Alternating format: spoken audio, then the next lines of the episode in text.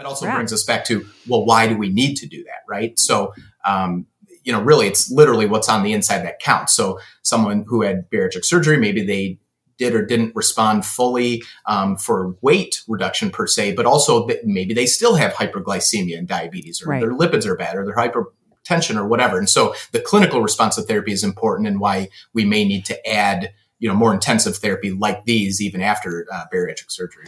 Yeah, so right. we have at, at the time it was i don't know tens of thousands of patients. I don't know what it is now but at, we had about 10% of the patients had some form of bariatric surgery whether that's a sleeve a vertical sleeve gastrectomy or roux-en-y mm-hmm. gastric bypass. And there's some of the newer ones although most of the people that came in had a vertical sleeve a vsg yep. sleeve um, surgery and what and I, I love interviewing them because I'm like, okay, so tell me how your weight, your weight history, and then they got to their nadir, their low point of, of their weight.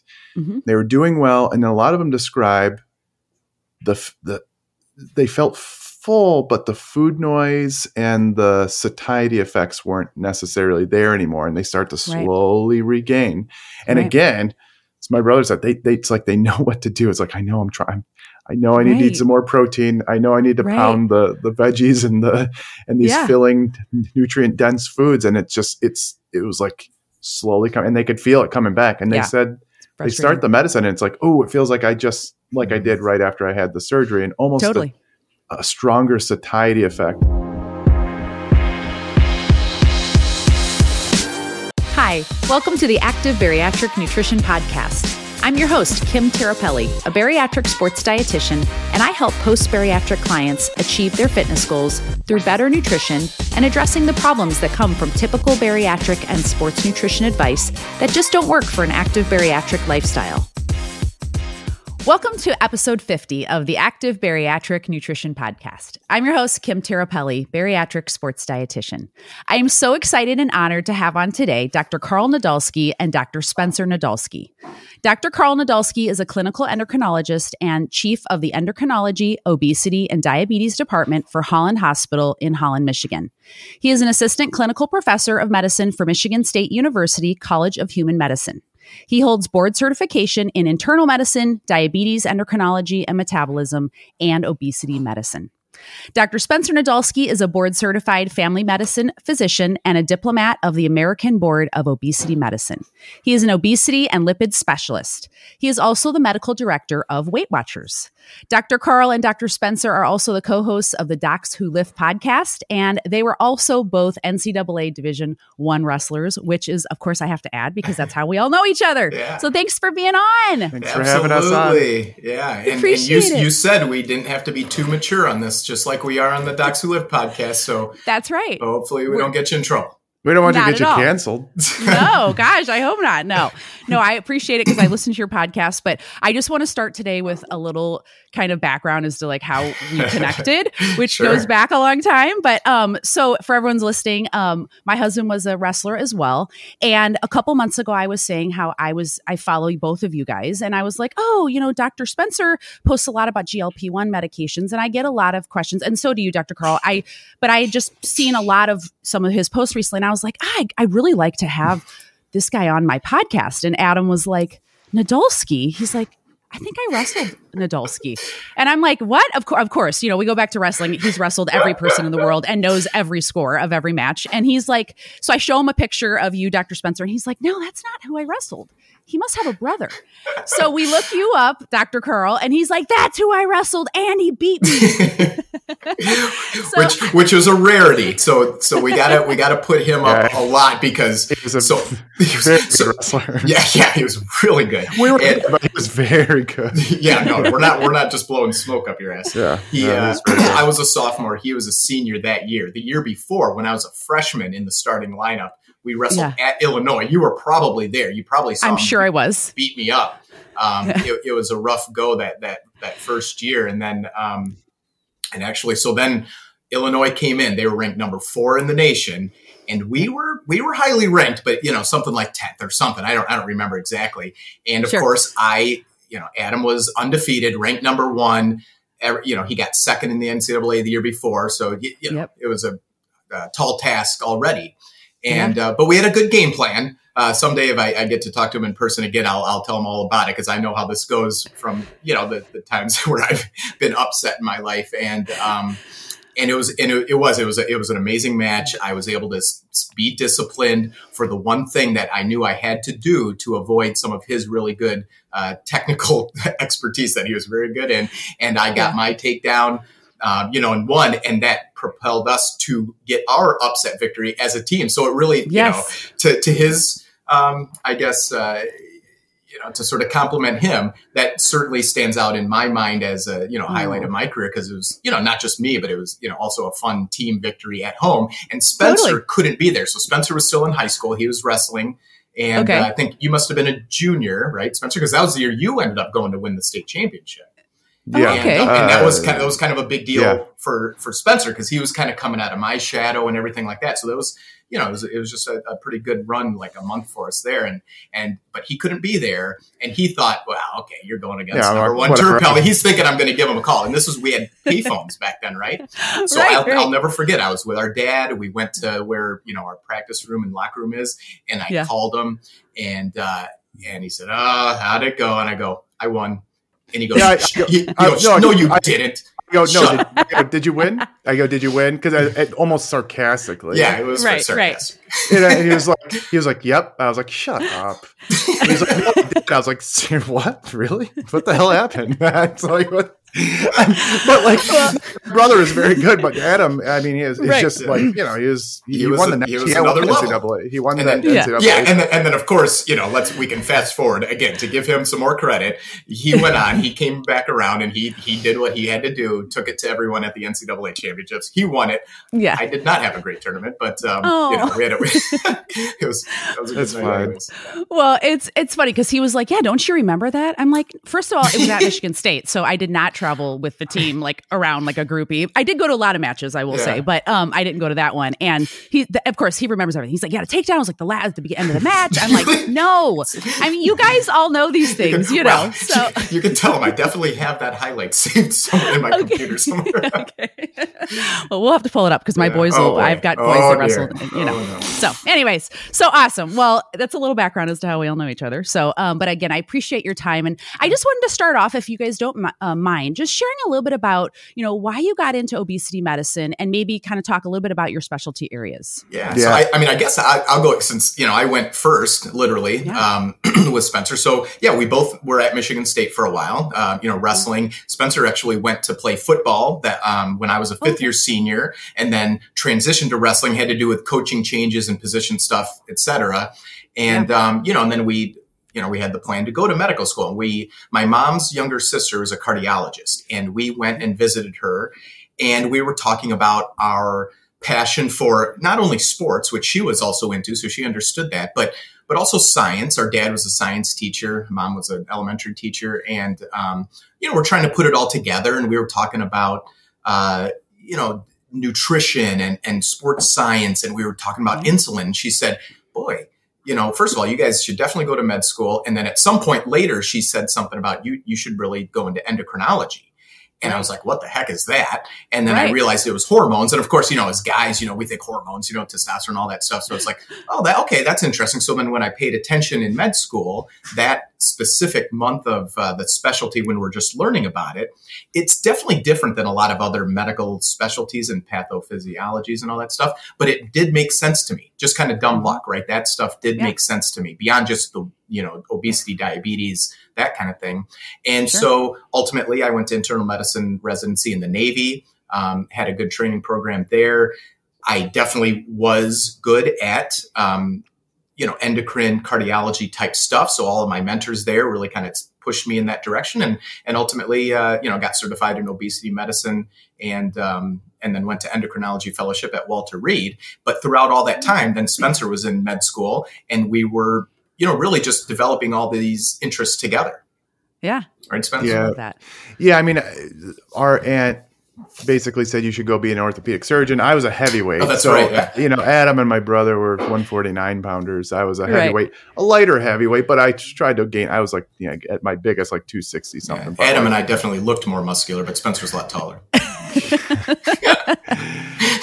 so anyway, um, I don't know. I, I, had abs. I had blurry abs as a heavyweight. no, you were, you were a big, big, big, strong heavyweight. Absolutely. Biceps. Absolutely. Um, so they said I should be an orthopedic surgeon. A big, sure. big meathead. Yeah, I could go break some bones, and that's what the big like. It's kind of a stereotype of ortho. It's in fact, if you look at like um, some of these like medical memes, it's it, they have like archetypes, stereotypes of of the different medical specialties. And ortho, it's like these big jock guys that just like give them Ancef. It's a type of antibiotic. It's the only thing they know. They don't know anything about yeah. EKGs. They know how to break bones and put them back together. That's kind of the thing. In fact, I think I don't know if one of Adam's uh, old teammates, the uh, remember was it Lockhart? John Lockhart. Is yeah, he an John orthopedic Lockhart. surgeon? Yes, he no? is. Oh, wow. Yes, he is. What Our heavyweight. World. Oh my god! Isn't it? I thought I remember seeing that. He was also very good, by the way, good. Yes, very national good champion yeah, the same say. year as Adam. Yeah, they were they were a hell of a team. They were That pretty was a good good. team. They were pretty good. But so it's like it's a stereotype, the big heavyweight got to go do Sure. orthopedic surgery if you're a smart guy. So Right. anyway, I, I, I so I, I actually went. Uh, I transferred to UNC, uh, Chapel Hill. Uh, it's a long story. We don't have to get into it here. It had nothing to do with anything other than I, I thought I was Bo Jackson. I wanted to play two different sports. Well, and Nick Saban, it's all his fault. Yeah. I, so anyway, it, it was a whole thing where I wanted to go to medical school in North Carolina. I needed in-state residency. I was going to play football and wrestling, and it was very tough to do both. So I ended up just picking one, Yeah. uh, which was res- wrestling. But I I remember shadowing the orthopedic surgeon for one day because the coach was like, "Go go shadow this guy. I know him. He, he's a, a big wrestling." fan and wrestled at uh, I can't remember where exactly. I, it might have been Notre Dame. I don't. They don't have a program anymore. But yeah. and I remember in one uh, one like day going. I know I want to be a doctor, but that's not the type of doctor. I, it was. It was just like I don't know. I just didn't. Not your thing. It was not my thing. Yeah. And I, I really was interested in you know sports nutrition and you know sports medicine and all that type of thing. But it was like I didn't really care about getting other people's like I, I was very strong. I could bench press and squat a lot, and I didn't care about getting other people's bench and squat higher. I just wanted people to have a fraction of my obsession for this to improve their chronic disease or or prevent it type of thing. It was much more fulfilling to see people go from nothing just to something and see them Mhm. and see them p- put their type 2 diabetes into remission and Right. and all of a sudden like a patient told me the other day like they finally felt good walking around disney world with their grandkids and it's like and here i am trying to bench press uh, you know trying a 40 Right. yard dash get a, a, a tenth of your of a second off a 40 yard dash and it's like this Right. person just changed their entire Totally. trajectory of their life, and that that felt fulfilling. And I, I really loved endocrinology as well. Yeah. Um, but late in medical school, I was convinced to do it's called family medicine. It's very broad, and to actually like it's it Well, to be able to take of- care of kids and the parents Yeah, and to- the, just the whole family kind of before Yeah. before they go into the more chronic disease state and be have to see, see the specialist type of thing. Right. Right. So um, that's that's that's why I did that, and then I've, and then I further specialized in obesity and lipid uh, metabolism, uh, lipidology. It's called, but like that that's that's the gist. Is that like it's mm. really fulfilling to help people just get a fraction of of that nutrition and exercise and and change their quality of Yeah. life. Yeah, it was a lot of our interests that that was like, so how could we use our interests and and experience to help people totally. in a meaningful ways? And that's yada yada yada. Docs Who Lift. Yeah. that's kind of the Yeah. thing. yeah. And that's kind of what drew me, honestly. Besides just, I, I want to learn more about the GLP ones and that kind of thing, which are, you know, a lot of uh, my clientele are, you know, more interested in learning about as well.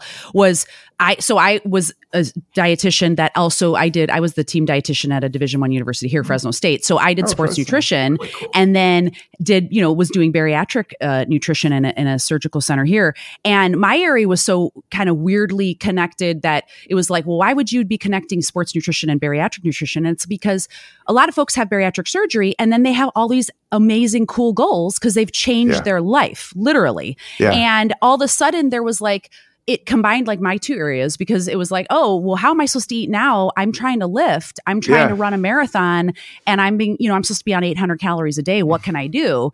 And so it really drew me what you both uh, I love is that you really are big proponents too of resistance training and eating properly and the nutrition and the lifestyle component of all of this as well. And that's why when I saw both of you, I was like, I have to have, I have to have them on the podcast. So, anyways, that I that's kind of how I was drawn to both of you as well. But that kind of draw that brings me to my first question. Mm-hmm. I wanted to ask you guys, if you don't mind, just for my audience who maybe is just starting to learn a little bit about the GLP one medications, can you just tell us a little bit about, you know, what do they do in the body? Um, you know, how do they act in the body? How do they help with weight loss? How do they, you know, help with improvements in other chronic diseases like type 2 diabetes, you know, cardiovascular disease, etc.? Yeah. Yeah. Do you want to go first? I, just, I, just, I, I, like the, the very brief of it is that GLP 1, glucagon like peptide 1, natural hormone that comes from our intestines. It's broken down very quickly, though. It has an effect on how our stomach empties food into the intestines. It also has an effect on the pancreas. It augments our uh, pancreas's ability to make more insulin, secrete more insulin. And it also has an effect in the brain on appetite. Mm-hmm. And so the problem with it then is like people always talk about let's increase our own GLP 1 then by certain whatever supplements, foods, yeah. and whatever. It's broken down so quickly that it doesn't have much of an effect. I always say it's like peeing in the ocean. It's versus yeah. these the way that they engineered these new uh, medicines is that they found ways to make them so they're not broken down so quickly. Yeah. Sure. And so, and and they also made them so where they hit receptors in the brain differently. And so, ultimately, for weight loss specifically, my brother can talk about the blood sugar effects a little bit more. But for weight loss specifically, they can hit receptors in the brain that just people talk about it's not only hunger, yeah. also cravings, and then also there's something we're seeing this like food noise they talk about. Mm-hmm. It's like it's not just cravings for specific foods, it's like thoughts about food all day long. And yes. something about it in the brain, it it just dampens that signal to where people and my brother will say this too, people will always say like it I now feel like I what somebody that's never struggled with their weight must feel like. I don't think about right. food. They say, I just, oh, this is normal. Oh, yeah. Wow. yeah. It's amazing. Yeah. So, and my brother, why don't you talk about the incretin effect a little yeah, bit? so, that, right. Yeah, so those hormones, including the GIP. So when we if we talk about tirzepatide, which is a dual GLP one receptor agonist, not tirapelitide. oh my god, no. that's amazing. oh no! All right, we're coining that. And then, yeah. so so both of them, you know, ha- have this this concept, and it actually goes back to if you give somebody even if they have like type 2 diabetes or whatever, if you give them IV uh, glucose sugar, straight, you know, straight would, to their blood, straight to their blood, you would think that would trigger all the things it needs to, to to increase insulin, but it doesn't do it as as well as oral glucose, basically, mm-hmm. and that has right. to do with the you know hitting those intestine um, areas and and signaling the the release of these uh, peptides uh, mm-hmm. naturally. And mm-hmm. so, you know, going way back when they were researching all this, we did have back when I was in med school, uh, our first one was called exenatide, and they they uh, they were able to get it from that um, the Gila monster. Gila, Gila, Gila. Gila monster, the, the salivary glands of it, yeah. um, which probably scared people, but but it was really, really, really good for um, diabetes. It was approved for diabetes originally back in like 2005. And mm-hmm. so I was a med student and it was like the new big thing and people were losing weight. Um, so it did ha- uh, they, yeah, well, a little bit relative to now.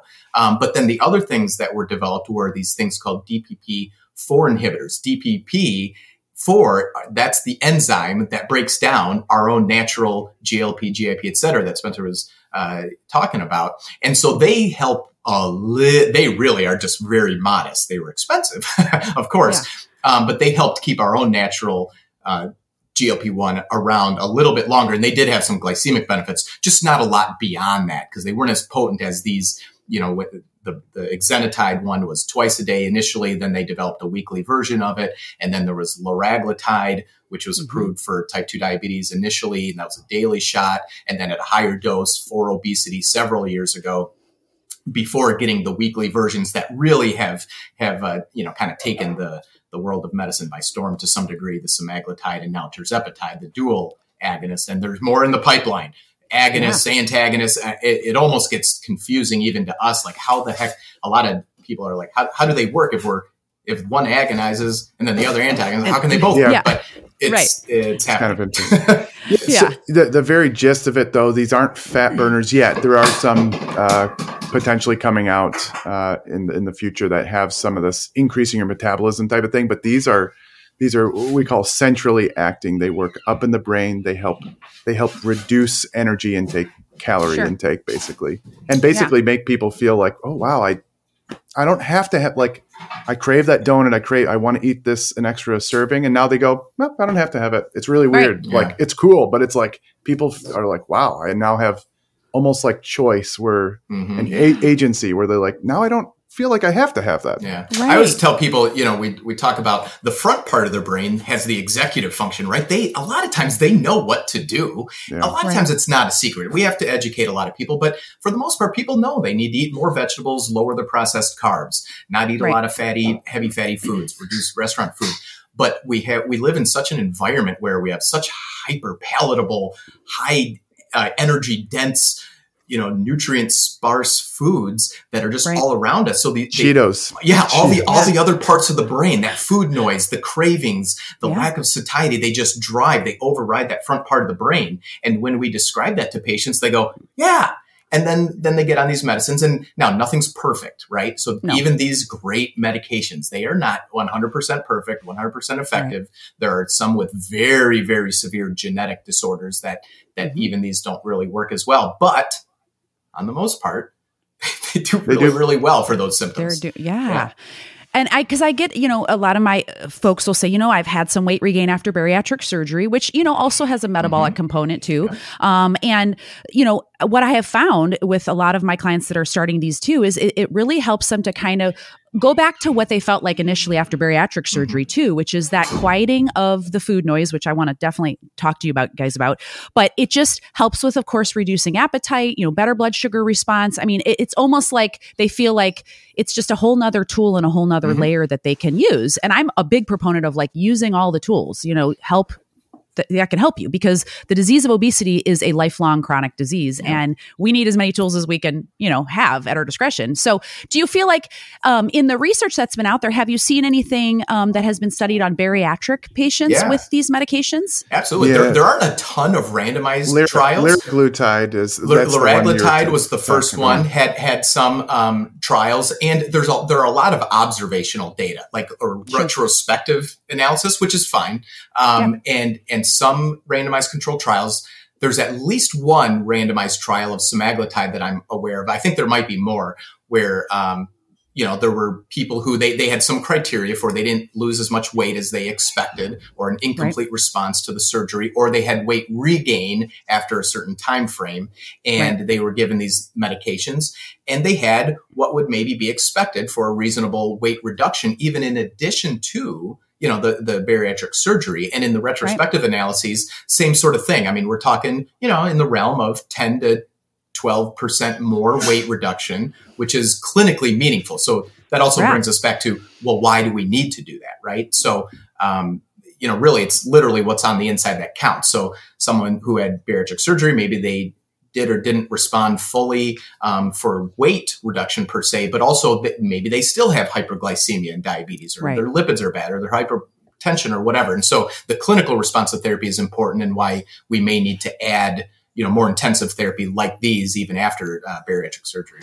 Yeah, so right. we have at, at the time it was I don't know tens of thousands of patients. I don't know what it is now, but at, we had about ten percent of the patients had some form of bariatric surgery, whether that's a sleeve, a vertical sleeve gastrectomy, or a Roux-en-Y mm-hmm. gastric bypass.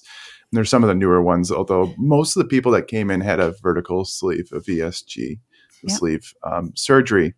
And what and I, I love interviewing them because I'm like, okay, so tell me how your weight, your weight history, and then they got to their nadir, their low point of, of their weight hmm they were doing well and then a lot of them describe the the they felt full but the food noise and the satiety effects weren't necessarily there anymore and they start to Right. slowly regain and Right. again it's my brother said they, they it's like they know what to do it's like i know i'm trying i know i need to eat some more protein i know i need to Right. pound the the veggies and the and these Yeah. filling nutrient dense foods and it's just it's it was like slowly coming and they could feel it coming back and they Yeah. said they start the medicine and it's like oh it feels like i just like i did right after i had the surgery and almost totally. a stronger satiety effect. The the surgery helps more with the fullness, like feeling your belly full, but the yeah. the the medicine works up in the brain towards it's, it's Yeah. totally that satiety effect. So Ugh, kind of interesting. And I think we're gonna- I think we're going to see a lot more. Say we're we're we're going to release uh, probably publish data on, on our population, but I, it, I- like you said, all the tools like Yeah. they're just different tools. Awesome. Bariatric surgery Yes. is the most powerful thing we have right now. Those some of Yes. these medicines that are coming down the pipeline are pretty ridiculous to where I don't know what's going to happen in the next 10, 20 years. Yeah. So. Yeah. But yeah, very It's good for you know the, the diabetes stuff. So yeah, not everyone who gets surgery uh, goes into remission of their type two diabetes, which is Right. certainly the goal. Um, and so you know these therapies are absolutely appropriate and indicated uh, in that case for uh, Sure. for the long term health benefits. That's the key, of course. It's the Yeah, health benefits, right? Of course. Yeah. And you know, so now and I, I you know, I listened to your podcast and you guys have been talking about, you know, the um that the medications now are being approved for obesity. And for example, the, and then now they've like different names. So like Of course. and and I always laugh when you guys say uh, they call every medic a GLP one Ozempic, which is so true. Because like everyone that comes to me is like, should I be on Ozempic? And I'm like, well, you know that there's other options, right? Yeah. Very You frustrating to us who like especially as an endocrinologist who've been Yes. using these for diabetes long before they were approved for just obesity. Correct. But Yeah. anyways. And is there a difference, like, so between semaglutide and, and tirzepatide, are there like any, you know, is there someone that would benefit from one versus the other? I mean, I know there's lots, there'll be tons of examples, but i- is there any main differences that you see or benefits? I mean, it's it's subtle. So um, there are head-to-head data, um, specifically in type two diabetes, where Sure. uh, the tirzepatide had um, slightly better glycemic and weight reduction benefits than um, you know than the the base dose of of semaglutide, as far as Mm-hmm. just straight up, but. Kind of across the board, it, you know, they're relatively similar. Um, you know, as far as like uh, pros and cons, you know, they're Yeah. both really good and they have fairly similar adverse effects, but everyone's a little bit different. We, you know, I think Spencer and I both had patients who had like more nausea on, say, Ozempic or Wegovy, the semaglutide, but then didn't so much on the tirzepatide in the form of Mounjaro or now Zepbound for Yeah. obesity. Um, the one little thing I will throw out there is that um, we have a lot of data for cardiovascular outcome risk reduction for these types of medicines. So starting with liraglutide in type 2 diabetes and established disease, reduced cardiovascular death and overall cardiac outcomes. Um, Mhm. And then with semaglutide or Ozempic, uh, it showed overall reductions in type 2 diabetes, specifically driven by uh, stroke. Trulicity is another one, dulaglutide, that showed reduction. And then recently, uh, the dose of semaglutide for uh, obesity in the form of Wegovy in people with obesity and established atherosclerotic disease also uh, reduced cardiac events. We Yeah. don't have those data yet for tirzepatide, Mounjaro or Zepbound. It looks like it. Meta-analyses of the big phase three trials suggest it. We all expect it because of the amount of weight reduction and all the clinical benefits that would make us think so. Yeah. That is at least something I, I think people should be aware of if we start putting people with heart disease on tirzepatide, just because I can't say for sure that the study did it yet because it's not out yet. Yeah, Right. if you're if you're going to take two people with, let's say, class three obese, they have a 40 BMI, Mhm. and everything else the same. the, the person that goes to tirzepatide likely will lose more weight um, Okay. by by a magnitude of like a, a third, probably more. So on average, Okay. you see semaglutide at the high dose average around 15, 16 percent total body weight loss, maybe a little bit more uh, as they keep taking it, but that's kind of where the average and some people respond even more they'll lose more but the average on a population level is around 15 to 16 percent. Without Tirzepatide. diabetes. by the without type 2 diabetes Yeah. correct so so then if you take somebody the same type of person put them on tirzepatide it ends up being more around 20 21 percent and even if you extend it out longer uh, it, it may be up to more like a quarter like 25 percent total body weight loss so and that's the average, mind you. Yeah, Compared that's- to that's- placebo, which is always you know like two percent or so. So Sure. okay, so to put that into perspective, let's let's actually let's take somebody who's uh, let's say they're 400 pounds. Let's make it easy. So 400 pounds, 10 percent would be 40 pounds, right? Right. Uh, 20 percent would be 80 pounds, and then 15 percent would be 60 pounds. So you're you're looking at, I mean, it's pretty big differences. So yeah, if I'm looking at somebody, they have they have again, it really comes down to insurance coverages because insurance right now they're going like, yeah, we're going to pay for Wegovy, which is semaglutide, and we won't pay for Zepbound, tirzepatide, or vice versa. That's it might Yeah. be changing here It's- soon, but Ugh. It's all you over go the place. you go with what their insurance pays for, and Right. a lot of times they're they don't both pay darn for anything. They're both Yeah. pretty good. Now, I will say, just the other day, uh, I had a patient, and as my brother said, this patient had established coronary artery disease.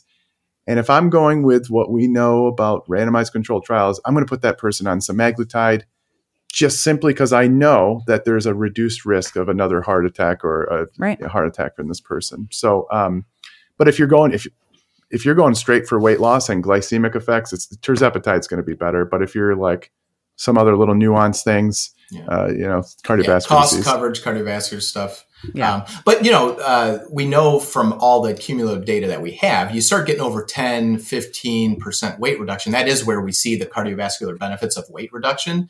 So Right. again, I, I definitely have plenty of patients who have heart disease, diabetes, and they're on, say, Ozempic or Wegovy. And, and we have more clinical benefit that we feel like we need to achieve through weight reduction. And they have you know, I've talked to them about, well, this is what we know, this is what we kind of think, and they say, Right. yeah, I want to try switching, and and and that's okay. And I think you know, Spencer and I both talked about that. We feel comfortable with that oftentimes, but you know, as long as the patients are informed, I think it's Sure. important. They can. Yeah. Yeah. And um, the medications. So just so pe- people know kind of how they're they're taken. Um, you know, daily versus weekly injection versus you know oral. What what are what are their options right now? And also then the course of treatment too, the duration. Yeah, so Yeah. the ones we're talking about are basically weekly subcutaneous shots. But like I said, exenatide was first a twice daily subcutaneous shot, and again, it was amazing, and it's way better than basically anything else. Um, and then liraglutide in the form of Victoza, and then Saxenda is a daily uh, subcutaneous shot, and it's it's actually going to be generic. Like any, I thought it was coming out really soon, generically. soon. But that that is going to be a little bit of a game changer financially, to be honest, because Sure. it's a good medication, just not as robust weight reduction and glycemic benefits as these weekly ones. And then there was Mhm. Trulicity, dulaglutide, which is a subcutaneous weekly shot, and then Ozempic, Wegovy, uh, Mounjaro, uh, Zepbound, which are subcutaneous weekly shots. There were some Sub- other ones that subcutaneous for anybody knows it's, it goes right on your skin. These needles are teeny, teeny, teeny, tiny, and everybody Yeah. gets scared. Like I'm scared of a shot. I'm like, oh my gosh, it's like you would you wouldn't even feel it. It's a Feel little it. pen. You just kind of click, and then you wait for it to be done. Yeah. Um, there is there is a, a pill of form of Mhm. semaglutide. Now, just for anybody listening, I don't know if you care about the biochemistry and all the, the physiology, but like peptides get broken down in, in gastric um, acid. Uh, so, like you Just like you eating wouldn't be- protein. yeah, you wouldn't be able Yeah. you wouldn't be able to absorb these uh, peptides if you just kind of swallowed the semaglutide. Usually, it would Mhm. break up. You wouldn't absorb any. So they they formulated a special pill that has a special little. uh, It's, it's actually really interesting. They figured this out, but if they found a way to change the pH of your s- stomach in a in a s- very specific section where it gets to, uh, for it to be absorbed, um, you have to take it on a, a very an empty stomach with very tiny little bit of, of water. You can't eat for 30 minutes. You can't take other medicines. And that one's called Rybelsus. It's only made for type 2 diabetes right now. Likely it's they just submitted it for a much higher, higher, higher dose of it. It goes up to 14 milligrams right now. Uh, they studied it up to 50, 50. 50.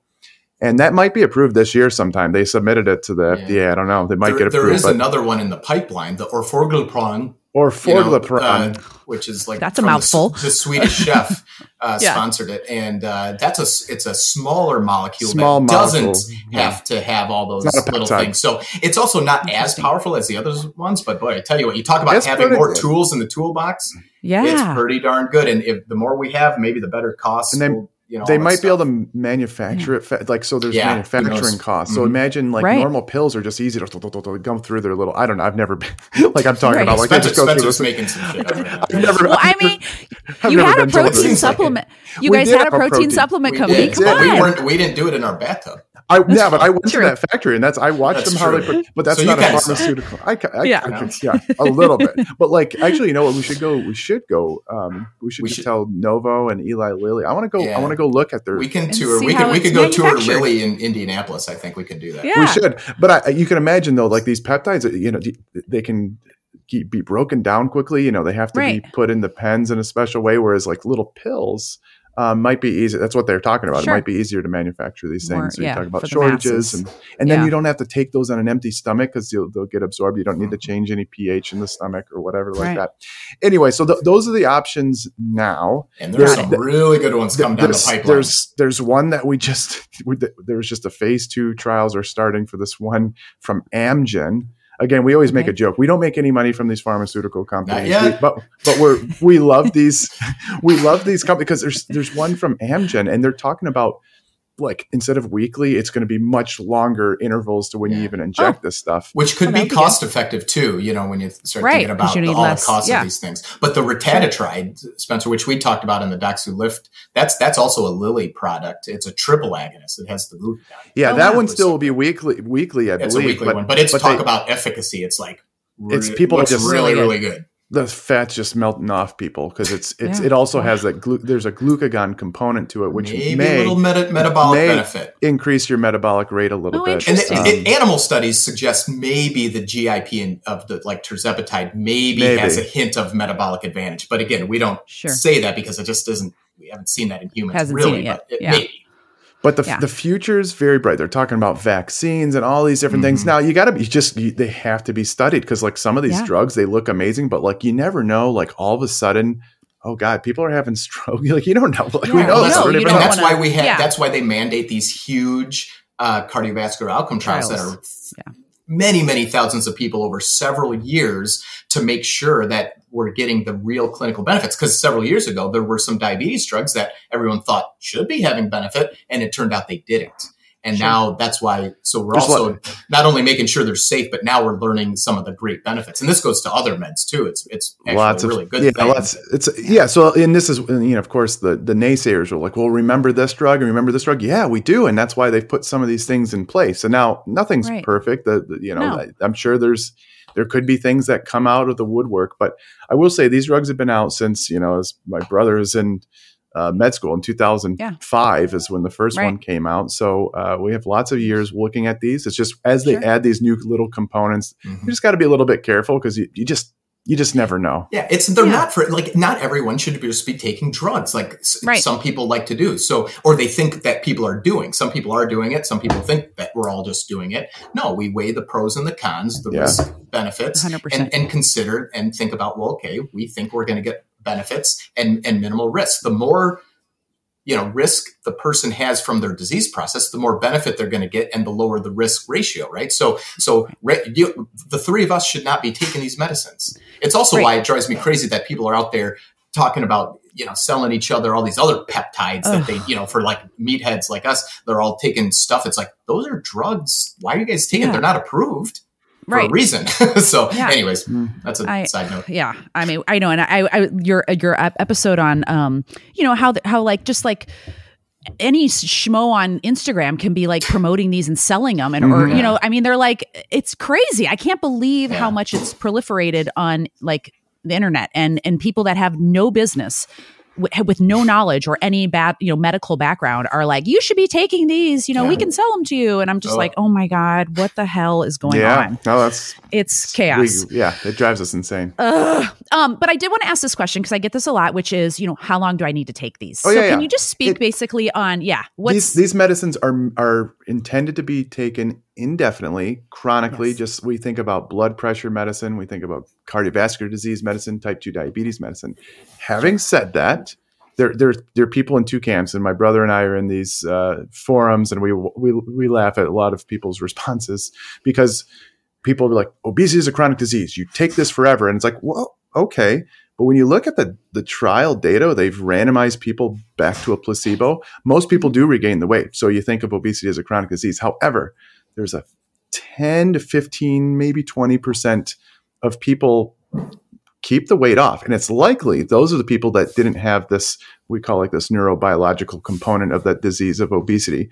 So it just goes to show that not everybody necessarily has to take it. It's intended to be able to be taken indefinitely. Mhm. It certainly shouldn't be thought of it going in as a short term thing to get your habits 10 pounds to off get you, or yeah, something? and vanity weight and, and just get your habits right, and then you come off of it. It's it's, it's intended to go like it's going to fight those those neurobiological components of obesity, but like some people just don't have those strong signals yeah. in their brain. And sure, I, I, those people, it looks like they're able to come off. Now, whether they keep it off for five, ten years, we don't know. We don't have that yeah. data, but and and we have habits that we know help people maintain weight, right? So yeah. all the exercise yes. that we've been talking about, nutrition, yes, um, habits, uh, sleep, you know, avoiding sugary drinks, all that stuff, and um, you know, and, and, I'm sure we both have patients. Uh, I just recently had some this week who are like, I, I want to try, and I and I just say, hey, I'm here to support your efforts and uh, we're going to do everything we can. What I don't want to happen is you fall through the cracks and you show up a year later and have all the weight regained. And I tell them right. the studies, just like what Spencer said. I show them the graph. I say, this is what happens when they randomize off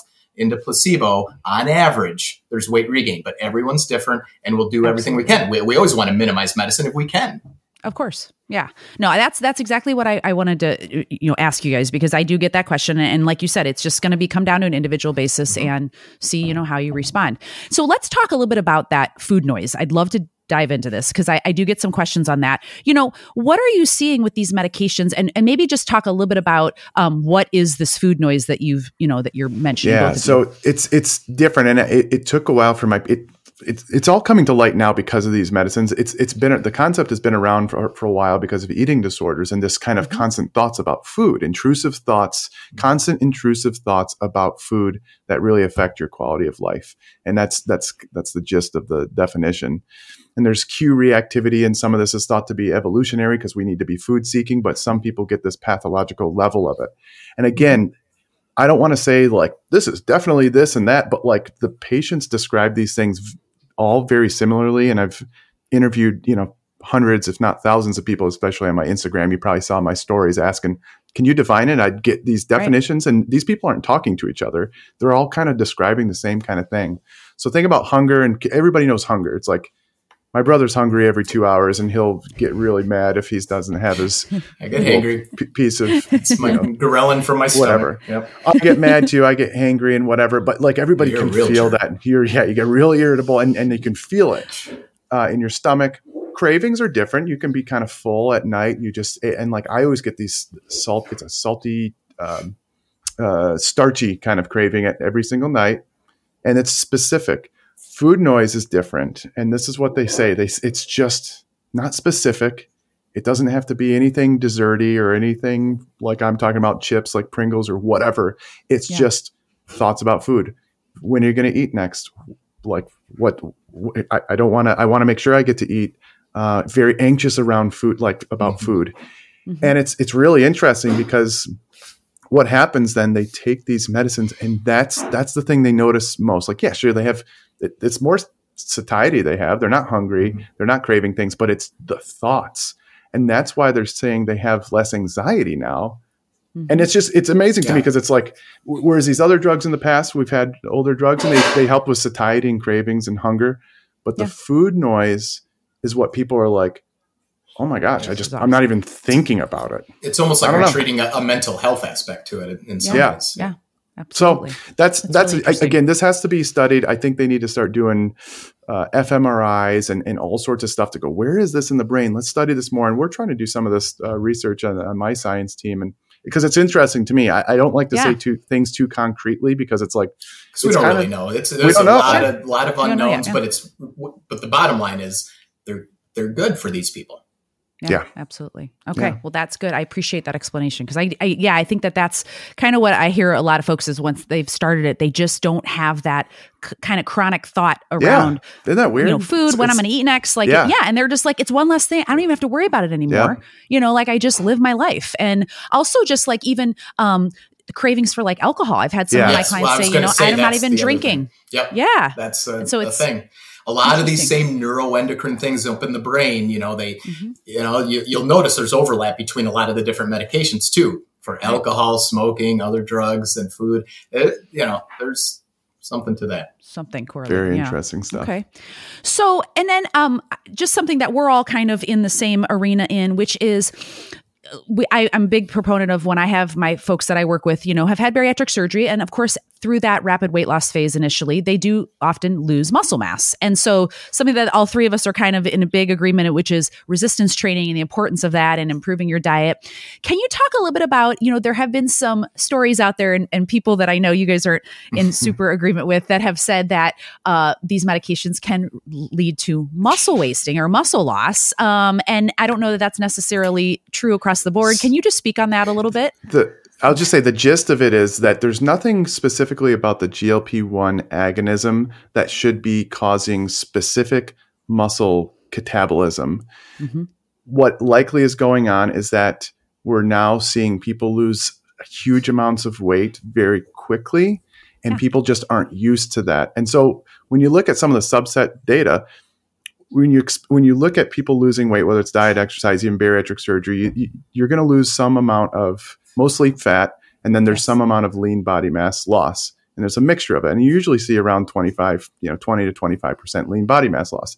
In one, in a subset of the semaglutide semaglutide trial, step one, and also um, actually one of the Ozempic ones, it looked like there's a signal for slightly higher than what would be expected um, lean body mass loss. But when you look at the tirzepatide uh, trials, it looks right about where you'd expect we don't know. We've had body composition experts. It's being studied right now. We don't know if it's actually muscle because right. lean body mass on a DEXA scan could be. You can't like tell what it is. Right. Right. What I will say is my patients. I've never seen the signal in it. My patients, if selection bias, we we're lift. We focus on lifting. We focus on protein. Uh, right. I've never seen it. They, even if there was one patient or one not patient as a follower had a slightly higher than what I expect, and they're like, I don't get it. I'm deadlifting getting PRs. I'm doing pull ups now. They're getting stronger. And I'm just like, functionally, I don't really care as long as they're improving. So, yeah. Um, and, and here are the data, right? So, despite that signal of a little bit more increased lean mass loss, and yeah, they were not probably doing resistance training like we want people to do. And we know that that is the key to preserving yes. muscle mass. And then we can, you know, get into protein. But despite that, they had improved glucose metabolism, improved lipids, improved blood pressure, and now we know improved cardiovascular outcomes, whether they have obesity, heart disease, or diabetes with a high risk of heart disease.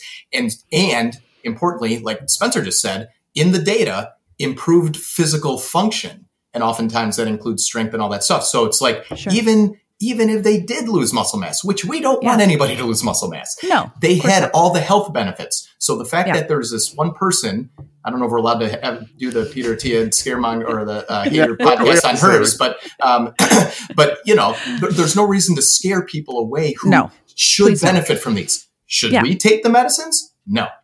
Yeah. But should Correct. the people with the highest risk? Yes. And they should yes. weight train and we'll make sure they get the protein. Yeah, because that's that's one of the biggest things that uh, we talk about on, on my podcast, which is the importance of you know enhancing body composition after bariatric surgery. When you go through the rapid weight loss phase we want to then you know start trying to change body composition meaning enhance you know lean muscle mass if possible through you know nutrition and of course i focus on the nutrition area. Um, and i want to talk to you guys about that right now which is let's talk a little bit about protein and that kind of thing. So when folks are on these medications and we want to preserve muscle tissue or, or you know, minimize muscle loss if possible through that when they were losing weight. What do you recommend to your patients in terms of nutrition? You know, what do you generally one, tell them? One to one point two grams per kilogram. If you can get higher than that, fine. But that's that's yeah. where and I, this needs to be studied too. It yes. just straight up needs to be studied. We have that, we had, we had a good podcast episode with um, Stuart Phillips, who's a, like a renowned protein guy uh, a couple yeah. months ago, and, and it was really good. And, and, you know, it depends on the person if they're you know how much weight they need to lose, what what's going on, you know, are they weight, weight training, all all the things. So, but that's about it. Yeah, maybe a little bit yeah. higher if we're really cutting calories. And what about like fluids and like, you know, because I, I do have some folks that say when they're on the medication, they either had constipation or they've had some diarrhea. Is there, do you, I mean, I promote, I tell them to, you know, make sure they're staying hydrated throughout when they're taking these medications as well. Yeah, that's we, we focus on hydration. Try to get as much water as you can. Mm-hmm. You know, some people yeah. just forget to drink. Right, because they're not right. they're not yeah, we all do. overall and, reduced intake. Yeah. yeah. and quality of nutrition too. You know, not just cutting calories and getting right. poor nutrition. We want, uh, you know, uh, nutrient dense, high fiber, vegetables, beans, legumes, fruit for our carb sources, just like we would tell pretty much kind of anybody. And, uh, Yeah. you know, and that's good Yeah, for their, absolutely you know, for their for life anyways yeah absolutely and how many days a week do you guys generally uh, recommend to your um, patients to like try to resistance train At least two. I mean, if you can get one, if, if you can't get anything, get one. If you if you can Yeah. at least get two, then three. Yeah. I was, four, I was about like to say whatever. m- mandated twice a day, but not really. Yeah, yeah. but you know, yeah, exactly. Each muscle group should probably, tr- you know, it'd be an ideal goal to get twice a week for each muscle group, ideally, if we can. perfect okay good okay is there anything else that like i missed that you get questions on on, on glp-1s you think are we I think we hit it all. i feel three like we Covered it it all very well. Yeah. Okay, Very good. I wanted to make sure we got all of it covered because, like I said, I, I just get a lot of questions on it and just want to, you know, again, and the people that listen to this, you know, it's kind of a, it's a newer tool that they can use as a, as an adjunct therapy to bariatric I guess I will surgery. say other safety aspects. You know, um, Sure. You know, the pancreatitis signal doesn't look to be concerning in all the meta-analyses. Um, Yeah. Pancreatic cancer doesn't look to be concerning. A hint of a risk of gallbladder disease looks to be the one thing that actually is a real thing, um, Okay. and that should be uh, have some awareness. But otherwise, um, pretty darn safe from what we can tell Yeah. too. Yeah. So just basically reach out to their primary cares if this is something Yeah. that they want to learn more about and go for Absolutely. it from there. Yeah. Cool. Okay. Well, so can you tell me, uh, tell everyone a little bit more about where they can follow you guys? Maybe talk about your podcast Docs a Who little bit. Lift Just so, podcast. You can follow us on Instagram, Dr. Uh, Nadolsky, and then Dr. Karl Nadolsky. I took the Dr. Nadol- Nadolsky. Yeah, um, he's the he's the younger millennial who got into social Yeah, media. I, I got it before faster. and you guys have, and you both have Twitter accounts, right? Yeah, you Same, same thing. Yeah, But, yeah, we're consistent Twitter. Yeah. at least. Yeah. And TikTok. Okay. Spencer does I more TikTok. I, I do a little Not TikTok really, I don't talking. know. Not really. He tries. you know, I try to do all the things. I know when I became a dietitian and, and, you know, you go to school, you're learning all the clinical stuff. And then I was like, okay, I'm going to go into private practice. And I had no idea how to do anything Oh. in social media, Yeah, 'cause you know, and it's just been You're, a steep learning you and. I are. You're, yeah, we're probably similar ages, and then Spencer's uh, Yes. age group did better. Yes, correct. I know. I'm just like, oh my gosh. So, and Adam, my husband's always like, babe, you got to, you know, do X, Y, Z. And I'm like, oh, well, Lord, he's older than I am, so of he, but he's a tech Yeah. Guy, right? Yes. Yeah, he's he's Okay. a well, he's into finance, but he yeah he does all this stuff. So, Okay. anyways, I appreciate your guys' time today. Thank you so much for coming on, both of you. Thank, Thank you. Yeah, I so absolutely. appreciate it. We'll do it Great, again. good meeting you. Bye. Absolutely. Okay. Take care, you guys. And if you'd like to follow this um, ep- episode, you can watch it on my YouTube channel, the Active Bariatric Nutrition channel. And if you'd like to learn more about my bariatric nutrition coaching services, please go to my website, which is activebariatricnutrition.com.